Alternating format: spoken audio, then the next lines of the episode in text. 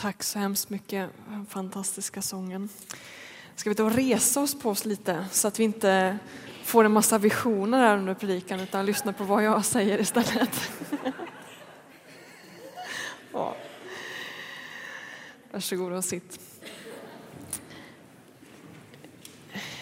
I morse läste jag så här på Twitter, sån här social media. Herre, förbarma dig över alla gudstjänstbesökare som kommer drabbas av Charlotte Kalla-anspelningar i dagens predikningar. Och ni som känner mig vet att den bönen behövs inte för Yttergårdskyrkan. Jag ser aldrig på sport faktiskt. Jag har sett en fotbollsmatch i mitt liv och det var de 2 veckorna liksom min bror spelade fotboll. Sen slutade han. Jag har 0 koll. Jag vet att vi tog guld igår, det vet jag. Att det hade med skidor att göra. Men däremot är jag intresserad av politik. Det tycker jag är skoj. Och den senaste tiden har det ju varit mycket prat om lärare i media.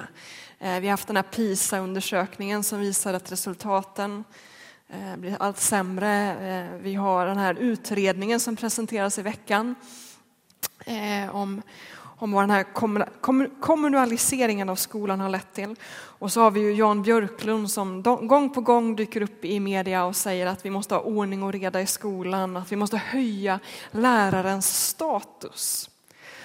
Och det är vad jag tänkte göra i den här predikan idag, försöka höja Jesus status som lärare. Det är syftet med den här predikan, att faktiskt ta det här ämnet om att vi som kyrka tror att Jesus är unik som lärare.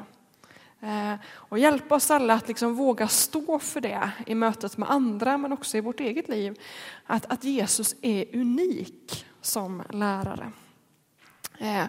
Och då är då frågan, på vilket sätt är han unik? Och Emelie berättade förut att han används ofta som exempel, som bra på retorik. Han använder de här knepen. Men det jag skulle vilja ta upp idag i min predikan på vilket sätt Jesus är unik är att jag tror att han är unik i hans kunskap. Det är hans kunskap som är unik. Och innan jag fortsätter min predikan så ska jag göra ett förtydligande. När jag talar om Jesus i den här predikan idag så talar jag om den Jesus som det berättas om i evangelierna. Det vill säga den Jesus som levde för 2000 år sedan. Jag talar inte om den Jesus som finns i himlen och som Emelie också berättade om, som hon hade sett och erfarit. Jag talar inte om den Jesus som finns idag, mitt ibland oss, osynlig, utan bara om den Jesus som vi kan läsa om i Bibeln. För den Jesus som finns i Bibeln, i evangelierna, skulle inte kunna vara NO-lärare, som Emelie berättade förut. Han hade inte koll på allt från atomer till universum. Vilket den Jesus som vi relaterar till idag i bönen har. Han har ett annat perspektiv. Men den Jesus som vi läser om i Bibeln och möter i evangelierna hade inte koll på allt mellan atomer och universum. Han trodde säkert som alla människor på den tiden att jorden var platt. Den Jesus vi läser om i Bibeln trodde att världen var platt eftersom han var en människa precis som alla andra. Gud blev människa i Jesus Kristus. Och samtidigt är han Gud. Det är ju liksom den största knepiga gåtan i kristen tro. Hur kan någon vara Gud och människa samtidigt? Att vara människa det innebär ju att ha begränsningar. Man måste äta och man måste sova. Och man har en begränsad kunskap. Det är att vara människa. Man har inte de här stora perspektiven. Att vara Gud är ju att vara obegränsad på ett sätt. Att kunna göra allt. Att ha de stora perspektiven, att veta allt. Gud liksom omfamnar ju hela evigheten. Hur är man om man är Gud och människa samtidigt? Är man begränsad eller inte begränsad?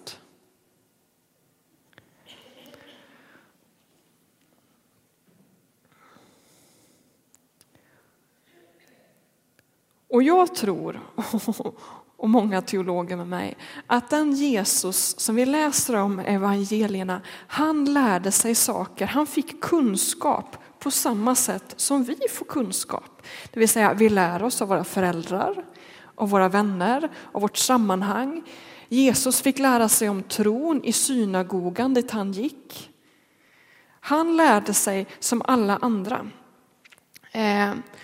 Och ändå är han ju inte som alla andra. Jesus är som alla andra och samtidigt inte som alla andra. För några veckor sedan så predikade Fredrik utifrån berättelsen när Jesus rymmer från sina föräldrar. Ni vet, när han är 12 år och rymmer för att han törstar efter kunskap. Han vill till templet och prata med de skriftlärda. Och vi läser från Lukas kapitel 2. Efter 3 dagar fann de honom i templet där han satt bland lärarna och lyssnade och ställde frågor.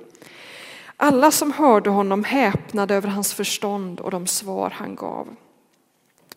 Utifrån det här bibelordet så förstår vi just att Jesus är som alla andra. Han lär sig genom att lyssna och ställa frågor. Han sitter där som en människa framför lärarna och vill veta. Och samtidigt kan vi se att han inte är som alla andra. För de häpnar över de svar och de frågor han ställer. Han är speciell. Han har ett speciellt förstånd. Och vad berodde det på? På vilket sätt var Jesus unik? Jag tror inte det hade med att han liksom fick med sig någon speciell kunskap som han hade innan han blev människa. Nej, jag tror att hans utveckling såg ut som vår utveckling. Att vara barn, att vara tonåring, att vara vuxen. Att man lär sig saker efterhand. Men det som är unikt med Jesus, det är att han ensam är syndfri. Han är utan synd. Han har aldrig syndat.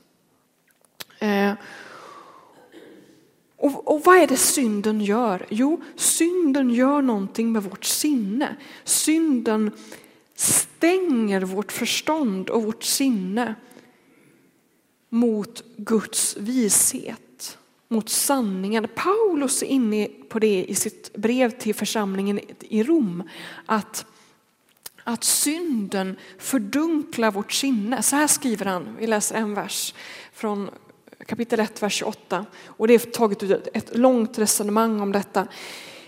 Eftersom de föraktade kunskapen om Gud, det vill säga syndarna, alla vi då. Eftersom de föraktade kunskapen om Gud lät han dem hemfalla åt föraktliga tänkesätt. Alltså det som synden gör är att den faktiskt gör oss korkade. Vi förmår inte ta in det som är sant, det som är riktigt. När vi har vänt Gud ryggen så händer någonting med vårt sinne.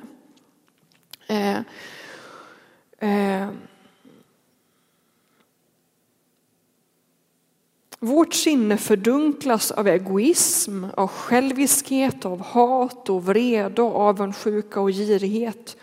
Och vi kan inte se vad som är rätt alla gånger, speciellt i etiska frågor. För vi är så blinda av vår egen synd och våra begär. Vi blir trångsynta av synden. Ibland anklagas vi religiösa människor för att vara trångsynta, och det är vi nog många gånger. Men det beror inte på att vi tror på någonting, utan det beror just på synden. Och vi är också syndare på vårt speciella vis, vi som finns i kyrkan. Och synden gör oss trångsynta. Bara rätt att jag har rätt. Liksom. Man vakar på sin egen rätt. Det är en sån typisk grej som gör oss stängda. Vår egoism, vår själviskhet, men också vårt hat och vår avundsjuka stänger vårt förstånd för vad som är ett gott och sant liv. Vi blir korkade av dessa begär.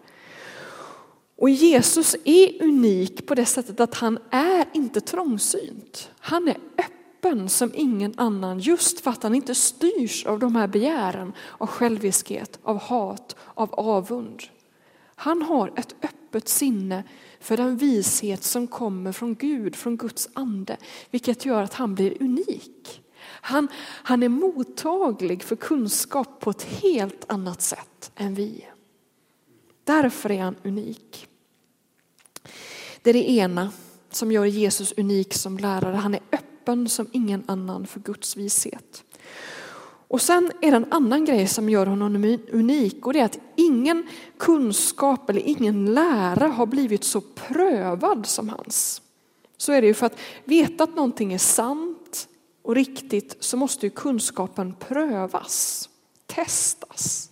Det är ju vad man gör på universitet. Man prövar kunskap, teorier, hypoteser. Och då tänker jag inte på att Jesus har haft miljontals med följare genom århundraden som har testat hans undervisning. Det är inte det jag tänker.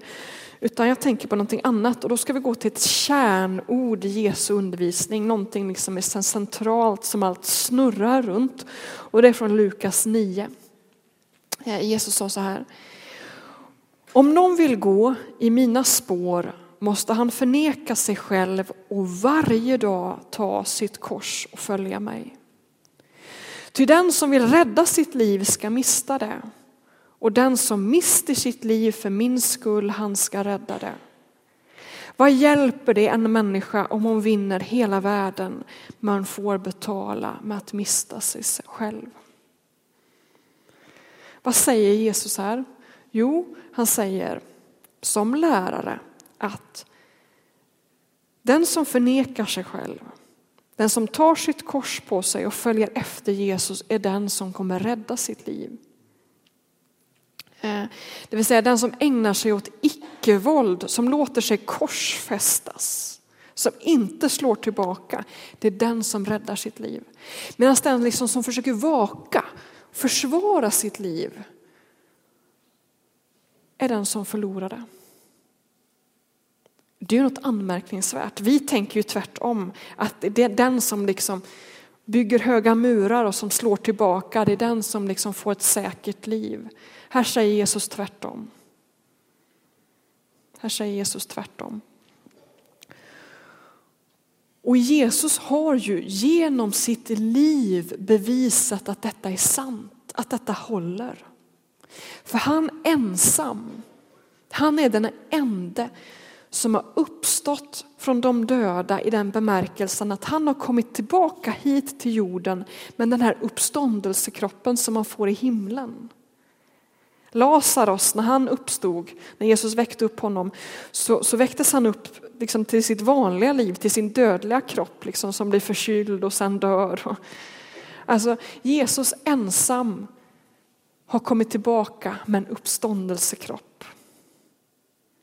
Han har visat att det här är sant. Att den som låter sig korsfästas är den som kan vända tillbaka till livet.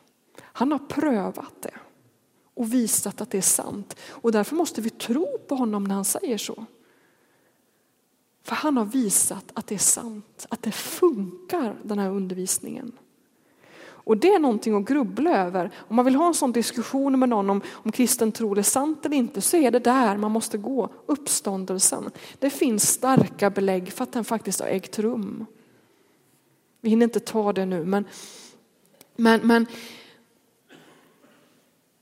det är det som prövar och som säger att det här är sant. Och som gör att vi kan ha modet nog och säga till världen: Jesus är unik som lärare. Det finns ingen som han. För det är ingen annan som har återvänt från de döda som han. Därför måste vi lyssna på honom. Paulus reflekterar över detta i sitt brev till Korint i 15 kapitlet. Han säger så här, vers 14: men om Kristus inte har uppstått, ja, då är vår förkunnelse tom, och tom är också vår tro. Alltså, om inte uppståndelsen har ägt rum, då är vår tro tom och meningslös. Allt hänger på den. Och så säger han så här. Han vittnar om sitt eget liv. Och han har ju valt att gå den här vandringen. Att gå korsets väg. Att förneka sig själv. Han säger så här: jag står inför döden varje dag. Om jag bara hade tänkt på människors sätt när jag kämpade mot vilddjuren i Efesos, vad hade det tjänat till? Om de döda inte uppstår, låt oss äta och dricka, ty imorgon ska vi dö. Alltså Paulus säger, jag står inför döden varje dag. Han hotas hela tiden av till livet just för att han vågar säga att Jesus är unik. Så hotas han till livet. När han talar om vilddjuren här så är det bokstavliga vilddjur. Det var ju så man avrättade fångar på den tiden. Bland annat man använde dem som underhållning. Man kastade dem till vilddjuren och så fick man se hur det gick. Han säger att jag skulle aldrig våga stå inför dessa faror om det inte var så att Jesus har uppstått och att han har sagt att den som vågar möta dessa faror med en öppen famn som inte värjer sig, det är den som går med livet i behåll. Slår jag tillbaka, då dör jag. Men vänder jag andra kinden till, då får jag liv. Paulus säger att jag skulle aldrig våga leva så om det inte var så att Jesus har uppstått från de döda.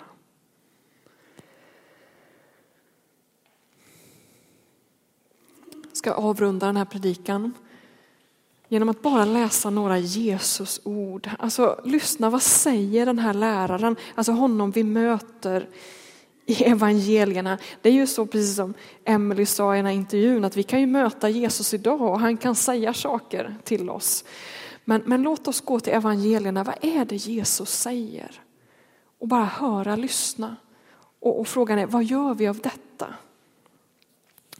Och alla de här orden är hämtade ur bergspredikan. En lång predikan som Jesus har i Matteus evangeliet kapitel 5 och framåt.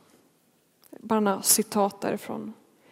Ni har hört att det blev sagt, du ska inte begå äktenskapsbrott. Men jag säger er, den som ser på en kvinna med åtrå har redan i sitt hjärta brutit hennes äktenskap. Ni har hört att det blev sagt, öga för öga och tand för tand. Men jag säger er, värj er inte mot det onda. Nej, om någon slår dig på högra kinden så vänd också den andra mot honom. Om någon vill tvinga dig att följa med 1 mil i hans tjänst så gå 2 mil med honom. Ge åt den som ber dig och vänd inte ryggen åt den som vill låna av dig. Ni har hört att det blev sagt, du ska älska din nästa och hata din fiende. Men jag säger er, älska era fiender och be för dem som förföljer er. Samla inte skatter här på jorden, där mal och mask förstör och tjuvar bryter sig in och stjäl. Samla skatter i himlen, där varken mal eller mask förstör och inga tjuvar bryter sig in och stjäl. Gör er därför inga bekymmer. Fråga inte, vad ska vi äta? Vad ska vi dricka? Vad ska vi ta på oss? Allt sådant jagar hedningarna efter. Men er himmelske fader vet att ni behöver allt detta. Sök först hans rike och hans rättfärdighet så ska ni få allt det andra också. Vad tänker du när du läser det här? Vad har du för relation till de här orden? Jag tror att en del av er tänker att det är tungt. Att det är utmanande. För det utmanar våra relationer, vårt sätt att se på varandra, på ägodelar.